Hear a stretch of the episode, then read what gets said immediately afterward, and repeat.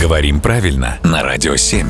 Володя, доброе утро. Доброе утро. Пока нам не приходилось так много сидеть дома, с нами метаморфозы случались гораздо реже. Теперь, судя по статистике, гораздо чаще. Хотел тебя спросить про это слово. Бывает ли, во-первых, оно в единственном числе метаморфоза, и вообще откуда оно появилось? А Слово греческого происхождения буквально значит превращение. Мгм. А, Конечно, есть форма единственного числа у этого слова. Метаморфоза могла произойти одна с кем-то. Очень редко я слышу именно в таком э, звучании. Ну, потому что если уж меняться, то по многим направлениям сразу. Тут ты прав. Да, но никто не запрещает использовать это слово в единственном числе.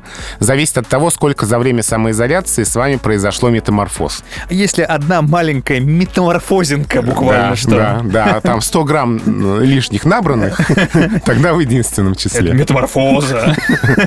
Спасибо, Володя.